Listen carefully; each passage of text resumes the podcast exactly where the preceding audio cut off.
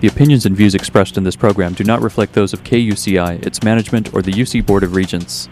To find out more about this talk show or other talk shows broadcasting on KUCI, log on to our website at kuci.org or check out the latest program guide.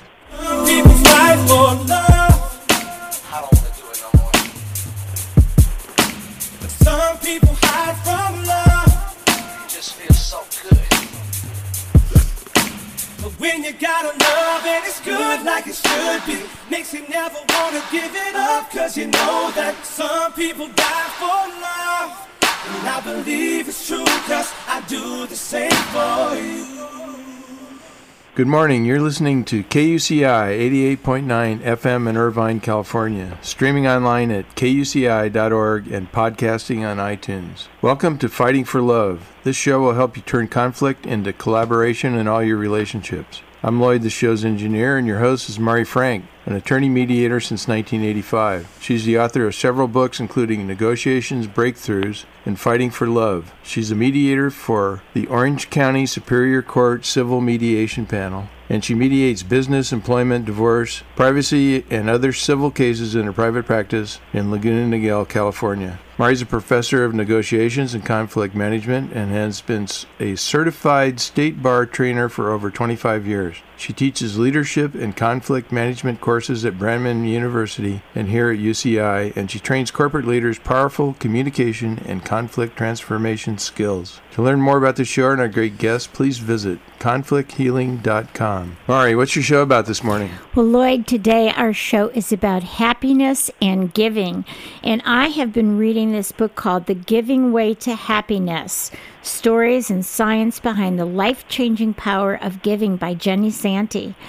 And, you know, we always learn that uh, tithing is really an important thing to do because it just circulates the giving and receiving of the universe. But now there's also scientific mm, real measurement about how happiness is really derived from giving. It's wonderful to receive. And some of us have more trouble receiving than we do giving. So that's not healthy either. We need to have that that balance of giving and receiving. And if we have something to give, it could be little or it could be big. It's really an important thing to do. In fact, the forward is by Deepak Chopra. And he says that um, that there, you know, obviously he is a, a- new thought person, and he says the more you give, the more you will receive because you will keep the abundance of the universe circling in your life. And so, let me tell you a little bit about our wonderful guest who is from New York City. Uh, Jenny Santi was born and raised in Manila in the Philippines. And she has lived in London, the French Loire Valley, and Singapore. And now she's in beautiful New York. Um, Jenny is a philanthropy advisor to some of the world's most generous philanthropists and celebrity activists.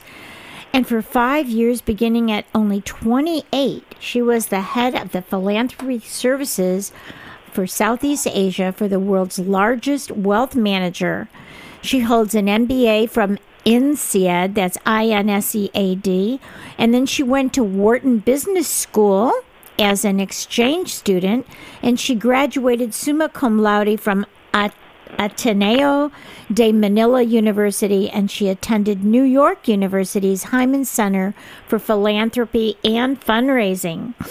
And she is a chartered advisor in philanthropy, and she's a frequent commenter on the topic of philanthropy. And she's been quoted in the New York Times, the International Herald Tribune, uh, Channel NewsAsia, and on BBC World News. And you can learn more about her at jennysanti.com. That's J E N N Y S A N T I dot com. Jenny, thank you so much for joining us. Thank you, Mari, for having me on your show.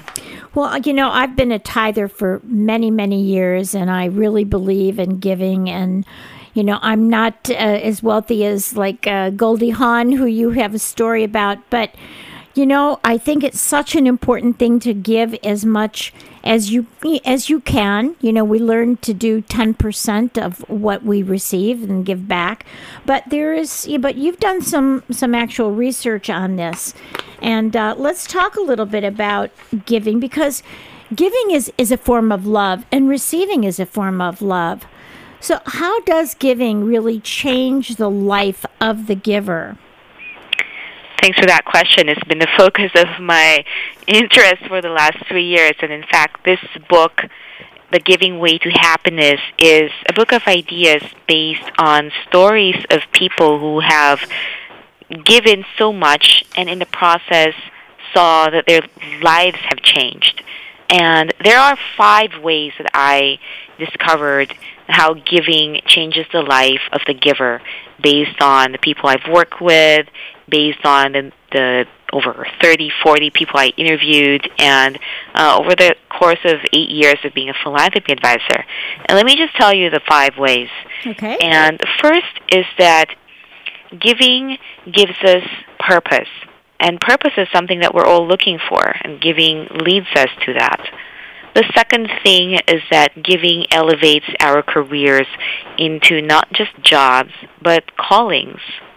And then the third thing is that giving helps us to overcome or transcend very painful experiences in life, whether it's the death of a loved one or our own mortality or a collective tragedy that we go through as a community.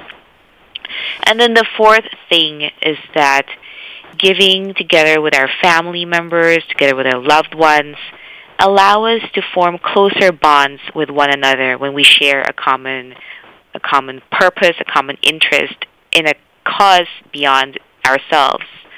And finally, giving allows us to gain a sense of significance beyond material success. Yeah.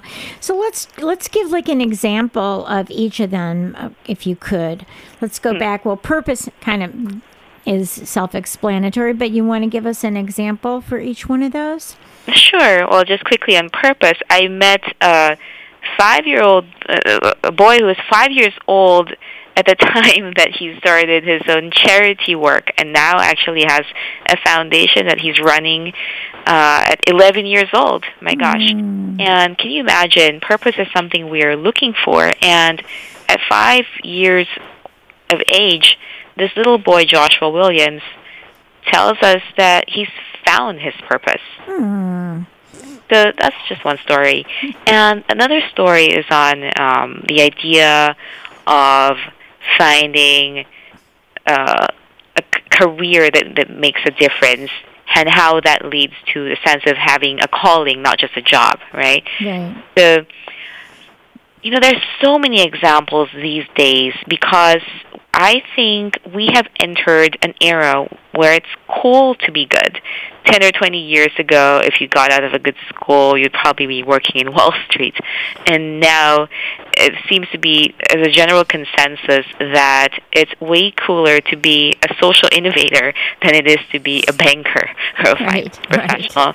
So I've got so many stories of young people, millennials, uh, mid-career professionals finding purpose in a career that allows them to help others and make a difference. And the third thing is on recovering from very painful experiences. And I've gathered so many stories on this, but let me share with you the story of Petra Nemcova, whose name might ring a bell to some because she's a supermodel who's done Victoria's Secret, Sports Illustrated, and other prominent campaigns. Right. And way back in December 2004, she was vacationing in Thailand together with her fiance Simon when the Indian Ocean tsunami hit.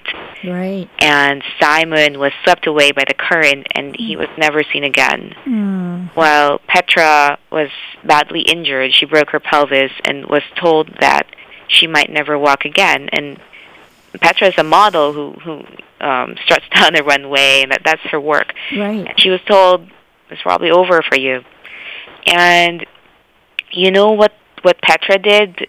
She she was in the U.S. recovering from her injuries and mourning the death of her fiance. But you know what she did? Barely a year after the tsunami, while she was still recovering from her physical and emotional wounds, she went back to Thailand and she set up the Happy Hearts Fund with the vision of rebuilding the schools and the lives of the young victims there. Mm, and so she told me that, that through this, she was able to transform her grief into strength and a new passion for life.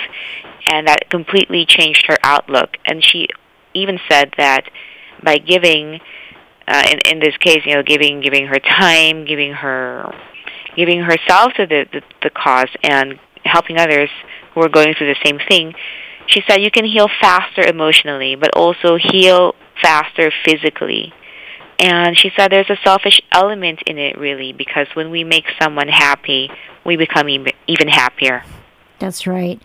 You know, it, it, it's just like when you give a gift to someone, it feels so good. And especially if they're happy and they smile, it just gets your oxytocin going, right? I mean, it is really something that you emotionally feel. That's, that's a beautiful story.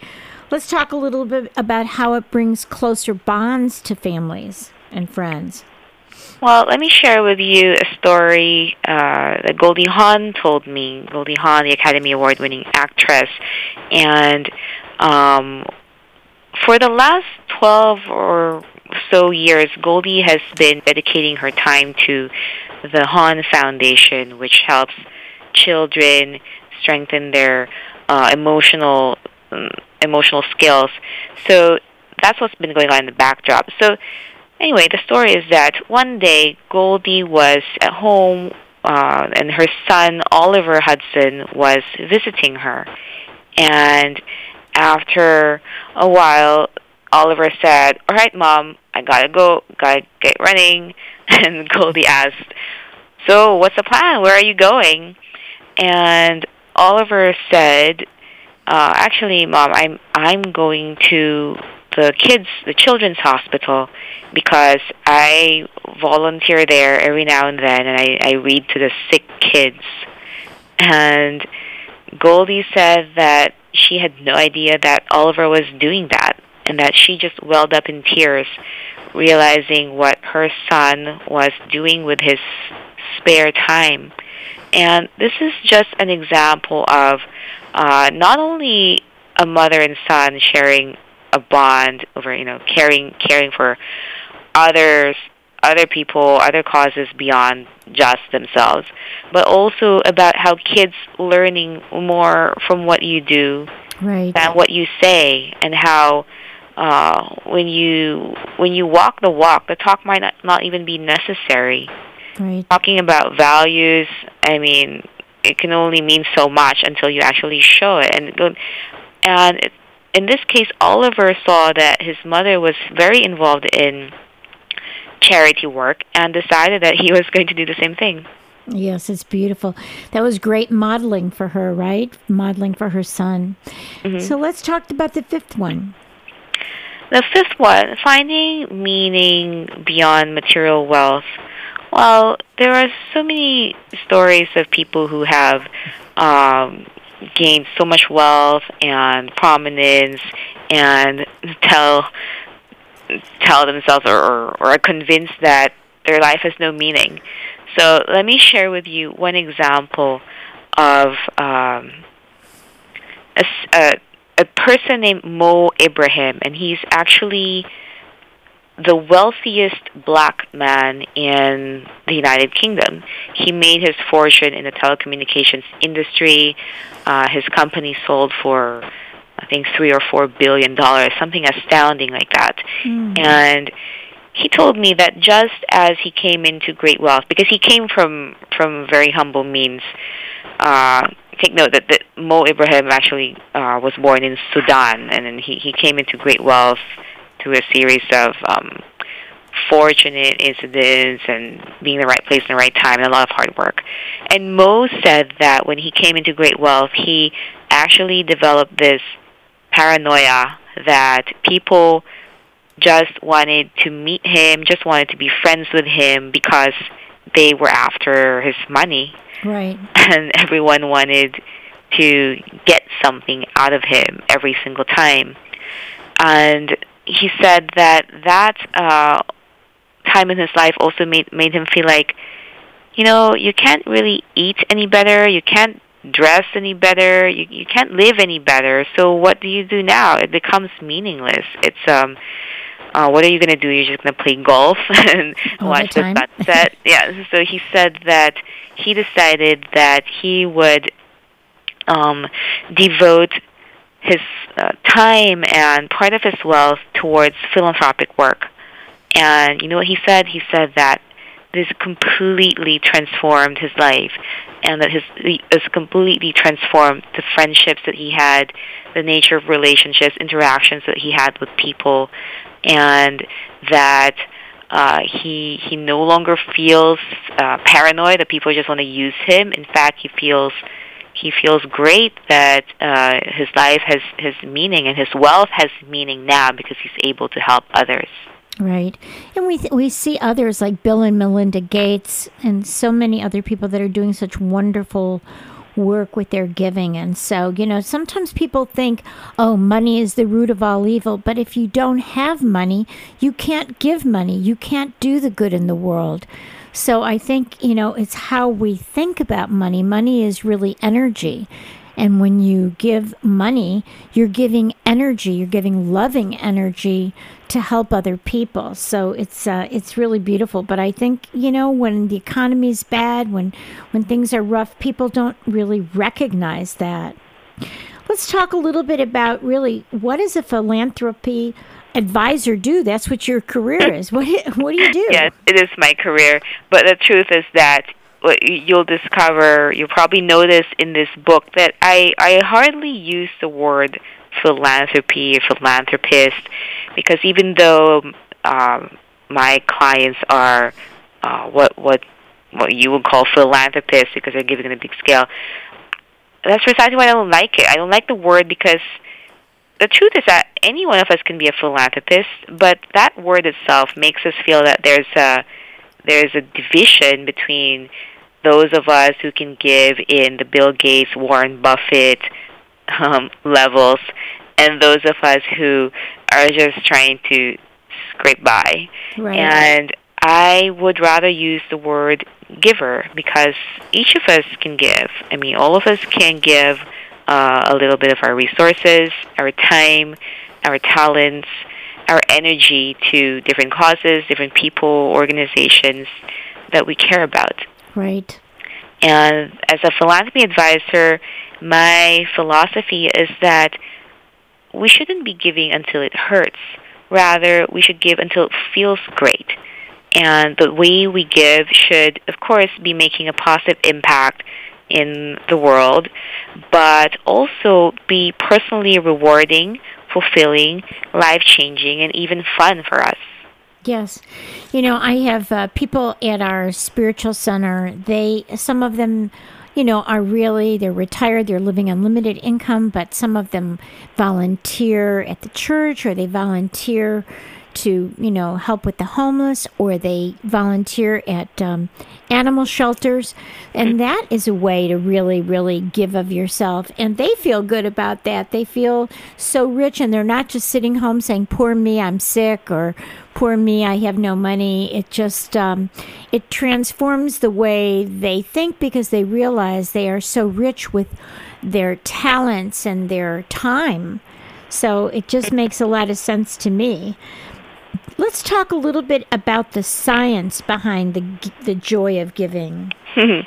well, yes, I put a, a section, I mean, many sections in this book about the scientific backing for all these ideas because uh, there are many skeptics out there, and we've all heard that giving feels great, it's better to give than to receive, but is there really any science to back that up? And the the truth is that there is. There's a lot of incredible evidence uh, that demonstrate the mental health benefits of giving, the physical health benefits of volunteering, and let me just name a few things. For example, now through fMRI technology, we can now look at um, the brain. We can look at a brain scan and know that when we give, there are two brain reward systems that are activated. And these are precisely the same parts of the brain that are stimulated by food and sex. and so these are the pleasure centers of the brain that are activated when we do things uh, such as giving and volunteerism. And another another idea is, uh, you know, the runner's high, right? The the feeling Endorphins, that, yeah. exactly that we get from um, vigorous exercise, such as running, and so there's actually an equivalent of that that, that researchers call the helper's high, which is the powerful physical sensation that we get when we help others. Great, great. What about, um, you know, there's the phenomenon of donor fatigue. Um, when helpers really get tired of helping, Well, ta- let's talk about those four stages of burnout and the nine ways to to really combat that compassionate. Mhm, Absolutely. Well, you know, on one hand, giving can feel really good, but the reality is that giving can also make you feel really depleted, taken advantage of, and sometimes even angry, uh, or just plain tired, and tired of it all. And if you're a donor, you might at some point get disenchanted. And a lot of charities are really cheerless. A lot of nonprofit workers burn out and getting asked for things all the time. It could really get annoying at some point, especially these days that there isn't a day that goes by that we don't hear of a solicitation or we get a letter in the mail, an email from someone asking for help. So we experience what we call donor fatigue, and this becomes widespread too because often, and so often in the media, we see and hear uh, decontextualized images and stories of people who are going through suffering time and time again. And so uh, we just become immune to it. So, anyway, so about this donor fatigue, what I realized is that the biggest reason for donor fatigue is not that donors are broke, because nearly all of us can give a little more. And the reason, the biggest reason for donor fatigue is that a person's generosity is not well matched to his or her passion. Mm-hmm, mm-hmm. Yeah, you know, I, I um, I do a lot of pro bono work as an attorney, and I'll do things, and um, sometimes people will just keep coming back, and I try to wean them off me to give them resources to do things on their own. If they don't have any money and they they need some help, I'll give them lots of resources, but then they want me to do it. And then I feel like I'm being taken advantage of. You know, I give and give and I I have a tendency to give too much. But then if I if I'm not appreciated or I or the people just become dependent rather than learning you know from the resources I give them then I feel like they I am enabling them you know what I mean Mhm, Yes, yes. so it's a, it's it's tough because I I want to give. I I mean I even do this show as a volunteer and it's a labor of love. But when people start to just take advantage and you don't feel appreciated, you don't feel that they are um, you know being under, understanding that you're a human too and that you only have a certain amount of energy. I think that's something that that gets to me at least. Yes, I can understand that, and it's true. Helpers get burnt out and tired of helping. And here's what let me just share with you the things I learned along the way from having interviewed so many people who uh, are happy, are happy to give, and, and, and not um, experiencing the sense of burnout that you talk about. So there are ways to move from this sense of fatigue to a sense of satisfaction or you know compassion satisfaction that makes the work worth it the strain of the work worth doing so to move from compassion fatigue or donor fatigue into compassion you know what i call compassion satisfaction here are a few things Okay. First of all, take care of yourself first and practice self love. So, just as when we are on an airplane and you know, when the flight attendant instructs us that in case of emergency, when the oxygen mask goes down, make sure to put it on yourself first Right. before putting it on a child next to you. Uh, in the same way, you know, when we give, we should take care of ourselves first because we cannot come from a point of um, emptiness, and that we we should be able to take care of ourselves first. Right.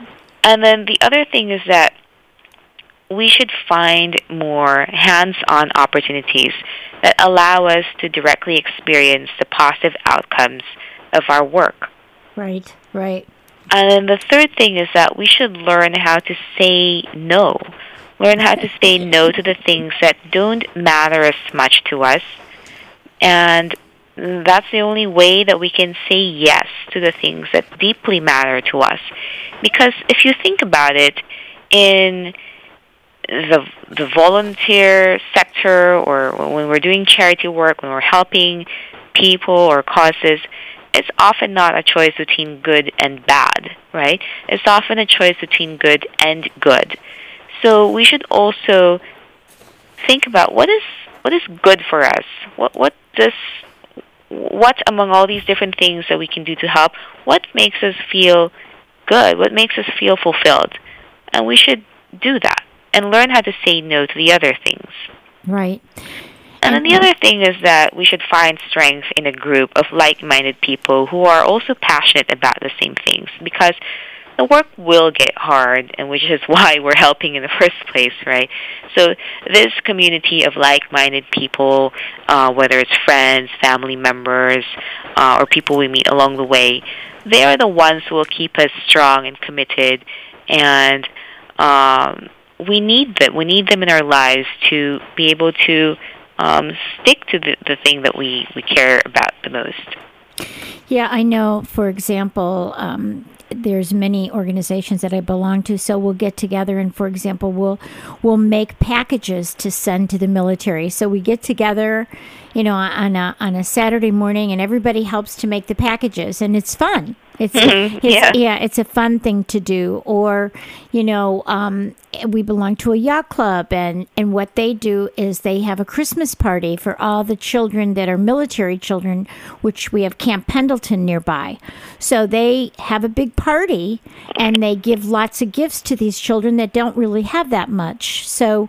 Um, that's it's a fun thing. So sometimes making it really a fun thing does relieve some of that stress and some of that pressure. And I think it's just hard with the holiday season coming because my mailbox is filled with every place that I've ever given because I give a lot of my treasure. And then, you know, I get Doctors Without Borders and I get, you know, uh, Humane Society. I get, I must get, like, I'm already getting tons of stuff, you know. so I think that makes it hard. And you're right, just, you know, choosing what really is uh, our passion and and then giving from our heart right Yes. Ask yourself, what do you really care most about? What is your passion? What keeps you up at night? What bothers you? What what ticks you off? What what makes you tick? And align your giving to that. That's beautiful. Well, we are just about out of time. This wonderful book, The Giving Way to Happiness Stories and Science Behind the Life Changing Power of Giving by Jenny Santi. Jenny, just give your website and then it's going to be time for us to go. Okay, great. So my website is jennysanti.com. That's J E N N Y S A N T I dot com. And the book is available now wherever books are sold. And it was such a pleasure being in your show. Thank you so much, Mari. Well, I think it's wonderful what you're doing. This is especially a time when we want to give of our hearts and our soul and be th- thankful.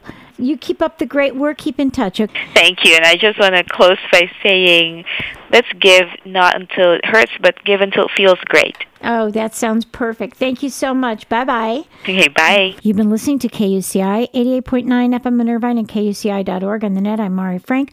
Join us every Monday morning at 8.30 and visit our website at conflicthealing.com. Thanks. Some people die for love, and I believe it's true, cause I do the same for you. Views expressed in this program do not reflect those of KUCI, its management, or the UC Board of Regents.